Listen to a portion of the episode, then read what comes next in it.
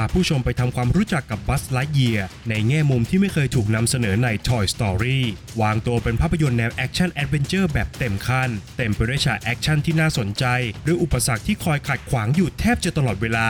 สร้าง moment แห่งรอยยิ้มและเสียงหัวเราะ จากการขโมยซีนของ Sox เจ้าหุ่นยนต์แมวซึ่งเป็นคู่หูของ Buzz Lightyear ขณะเดียวกันก็ไม่ลืมที่จะใส่ Easter Egg ให้แฟน Toy Story ได้หายคิดถึงได้อย่างลงตัว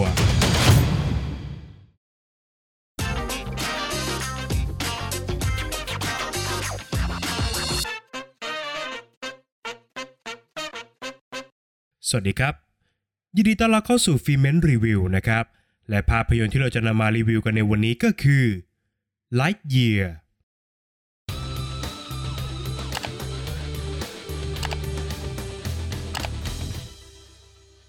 หลังจากทำภารกิจผิดพลาด จนทำให้ทั้งทีมต้องติดอยู่บนดวงดาวอันไกลโพ้น Buzz Lightyear พยายามคิดค้นและทำทุกอย่างเพื่อจะพาทุกคนกลับบ้าน แต่เรื่องราวกลับบานปลายใหญ่โตมากขึ้นนะครับ เมื่อเขาต้องรับมือกับ Zurg หัวหน้าของกองทัพหุ่นยนต์รบที่ต้องการจะครอบครองแหล่งเชื้อเพลิงของพวกเขา Buzz Lightyear จึงต้องปกป้องและพาทุกคนกลับบ้านให้สำเร็จให้ได้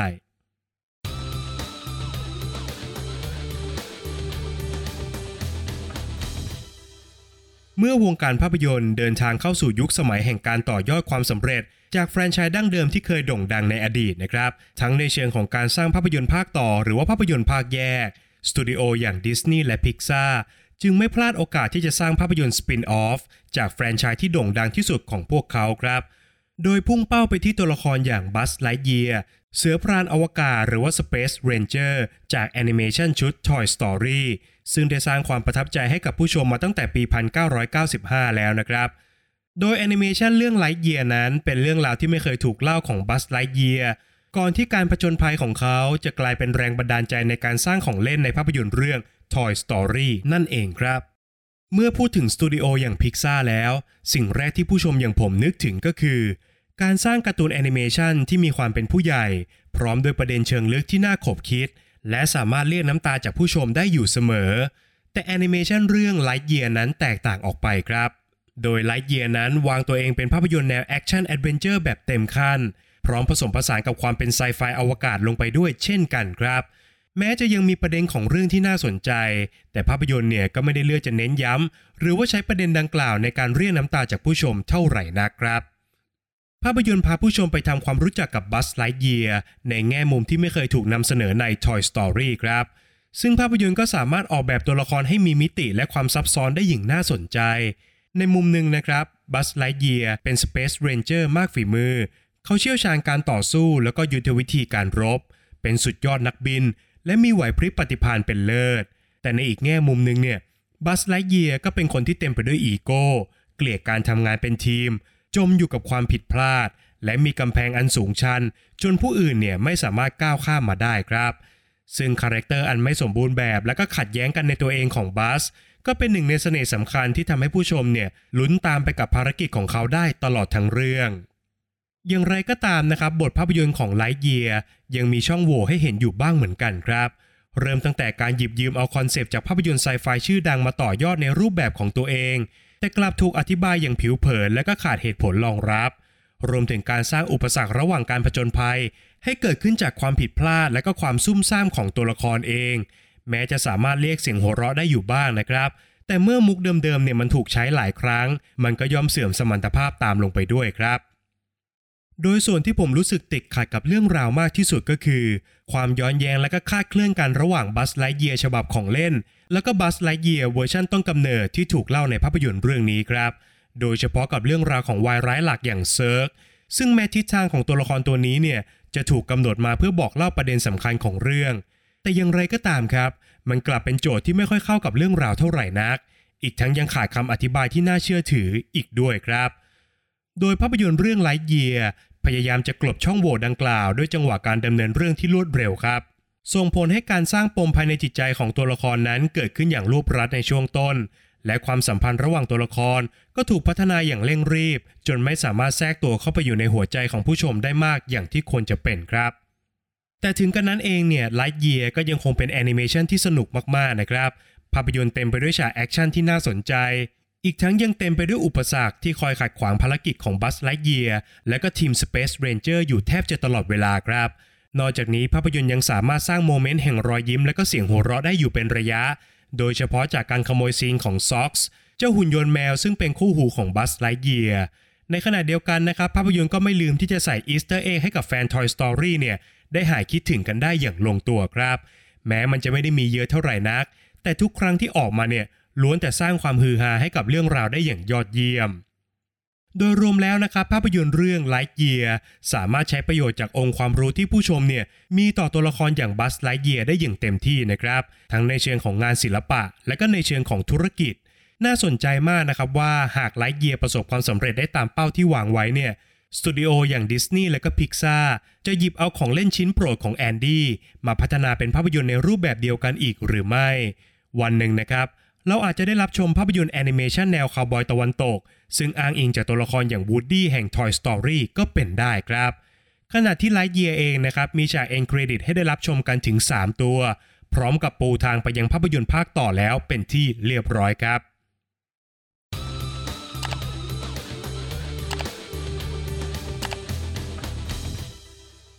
ประเด็นตกผลึกจากภาพยนตร์เรื่อง Lightyear ที่ผมจะชวนผู้ฟังทุกท่านมาคุยกันในวันนี้ก็คือ การโอบรับความไม่สมบูรณ์แบบของตัวเราเอง ตัวละครอย่าง Buzz Lightyear นั้นถูกยกย่องให้เป็นดั่งฮีโร่มาโดยตลอดครับ เขาคือเสือพรานอวกาศ ผู้ซึ่งคอยปกป้องจักรวาลจากภัยคุกคามต่างๆ บวกกับการที่เขาเป็นนักบินยอดฝีมือ ก็ยิ่งทำให้เขาเนี่ยมีคุณสมบัติอย่างครบถ้วน ในการถูกยกยอปอปั้นจากผู้คนมากมายที่อยู่รอบตัวเขา แต่อย่างไรก็ตาม การที่ Buzz เนี่ยมีตัวตนอันแสน perfect ขนาดนี้ มันก็เป็นดั่งการสร้างมาตรฐานอันสูงลิ่วให้กับตัวเขาครับ ซึ่งมันก็ยิ่งทำให้บัสไลเยียต้องคอยผลักดันขีดจำกัดของตัวเองอยู่ตลอดเวลานอกจากนี้บัสไลเยียยังเลือกจะตัดปัจจัยที่จะก่อความผิดพลาดออกจากตัวเองให้มากที่สุดนะครับ มันจึงทำให้เขาเนี่ยกลายเป็นคนที่ไม่ไว้ใจคนอื่น โดยบัสไม่ชอบการร่วมงานกับ Space Ranger หน้าใหม่ครับ เนื่องจากเขาคิดว่าเหล่าทหารหน้าใหม่นั้น มักจะเป็นตัวถ่วงในภารกิจของเขา แต่สุดท้ายแล้วบัสไลเยียก็ยังคงเป็นมนุษย์ธรรมดาคนหนึ่งครับ เขาก่อความผิดพลาดจากการที่เขาเนี่ยเชื่อมั่นในตัวเองมากจนเกินไป ซึ่งความผิดพลาดดังกล่าวนะครับ มันก็ทำให้ทหารหลายร้อยชีวิตเนี่ยไม่ได้กลับบ้าน แล้วก็ต้องมาตั้งลกรากกันอยู่บนดาวเคราะห์อันไกลโพ้นแทนครับภาพยนตร์สร้างเงื่อนไขเพิ่มเติมให้กับเรื่องราวได้อย่างน่าสนใจนะครับ เมื่อบัสไลเยียต้องร่วมมือกับกลุ่มทหารมือใหม่ไร้ฝีมือ อีกทั้งทุกคนเนี่ยยังเต็มไปด้วยความผิดพลาดในทุกเหลี่ยมมุมครับ ไม่ว่าจะเป็น Darby อดีตนักโทษที่เข้าร่วมการฝึกฝนเพื่อขอลดโทษ Mo ชายหนุ่มซุ่มซ่ามที่หยิบจับอะไรก็มักจะเกิดปัญหาไปซะหมดนะครับ และก็ Izzy หญิงสาวซึ่งเป็นลูกของ Space Ranger มากฝีมือ แต่ตัวเธอเองนั้นกลับกลัวการเดินทางขึ้นสู่อวกาศครับ แม้จะร่วมงานกันอย่างไม่เต็มใจนัก แต่ด้วยสถานการณ์ที่พวกเขาร่วมมือกันแก้ไข ก็ทำให้ Buzzมองเห็นคุณค่าของเรื่องเล็กๆ ใกล้ตัวมากขึ้น โดย Buzz Lightyear ได้บทเรียนครั้งสำคัญจากตัวละครอย่าง Zurg ซึ่งเป็นตัวแทนแห่งความยึดติดวางไม่ลง แล้วก็ไม่กล้ายอมรับในความไม่สมบูรณ์แบบของตัวเอง การเผชิญหน้ากับ Zurg นั้นทำให้ Buzz เห็นถึงด้านมืดของตัวเขาเองครับ ที่พยายามอย่างหนักในการแก้ไขความผิดพลาดในอดีต จนลืมที่จะมองสิ่งที่มีค่าที่สุดในปัจจุบันไปครับ ในขณะที่ผู้คนรอบตัว ปรับเปลี่ยนวิถีชีวิตเข้ากับโลกใบใหม่ พร้อมกับมองข้ามความผิดพลาดในอดีตของบัสไปนานแล้ว แต่การพยายามที่จะสมบูรณ์แบบในทุกมิติของบัสไลเยียก็ทำให้เขาเนี่ยสูญเสียโอกาสที่จะดื่มด่ำกับความสวยงาม ซึ่งเกิดมาจากความผิดพลาดของเขาไปครับ โดยบัสลืมคิดไปครับว่า โลกใบนี้มันไม่ได้หมุนรอบตัวเขา แต่โลกใบนี้หมุนไปข้างหน้าอยู่เสมอครับ ทุกความผิดพลาดที่เกิดขึ้นย่อมก่อให้เกิดเส้นทางใหม่ในชีวิตขึ้นมาอยู่เสมอ และบางครั้ง สิ่งที่เราทำได้อาจไม่ใช่การแก้ไขความผิดพลาดในอดีต แต่เป็นการอยู่ร่วมกับความผิดพลาด โอบรับความไม่สมบูรณ์แบบของชีวิต ให้โอกาสกับตัวเอง และก็เดินต่อไปข้างหน้าด้วยการยอมรับความจริงครับว่า ชีวิตย่อมเกิดความผิดพลาดได้อยู่เสมอ ฝากไว้ให้คิดกันนะครับ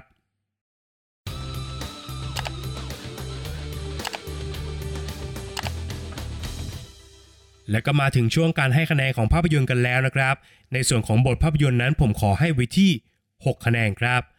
อย่างที่บอกไปในช่วงรีวิวนะครับว่าบทของ Lightyear นั้น ยังมีความผิดพลาดให้เห็นอยู่บ้างครับ โดยเฉพาะกับเรื่องราวที่ไม่ตรงกับสิ่งที่เคยนำเสนอใน Toy Story แต่หากมองมันในฐานะภาพยนตร์แอคชั่น adventure สักเรื่องเนี่ย บทหนังก็สามารถสร้างเรื่องราวการผจญภัยได้ดี และสามารถตอบโจทย์ความบันเทิงได้ครบทุกข้อครับ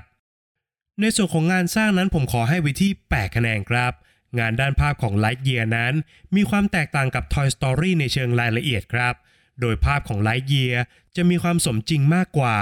มีความเป็นมนุษย์มากกว่า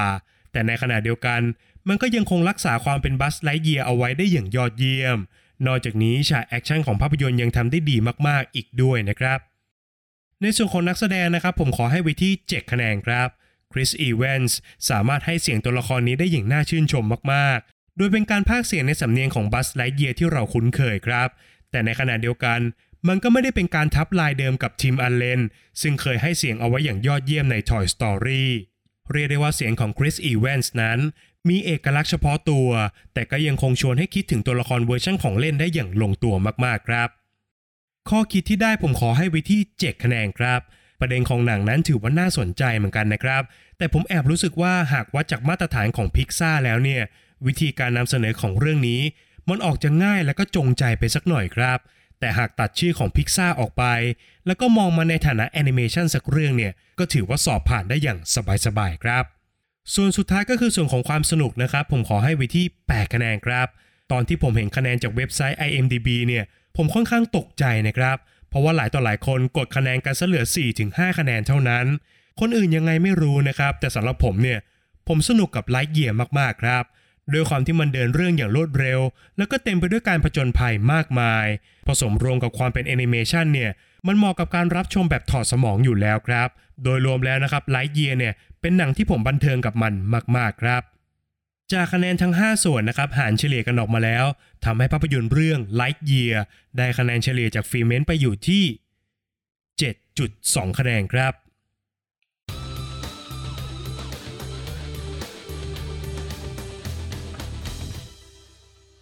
และนี่ก็คือทั้งหมดของฟิเมนรีวิวในวันนี้สำหรับภาพยนตร์เรื่อง Lightyear นะครับ ใครที่เป็นแฟน Toy Story เนี่ยรีบตีตั๋วเข้าไปรับชมกันในโรงภาพยนตร์ได้เลยนะครับ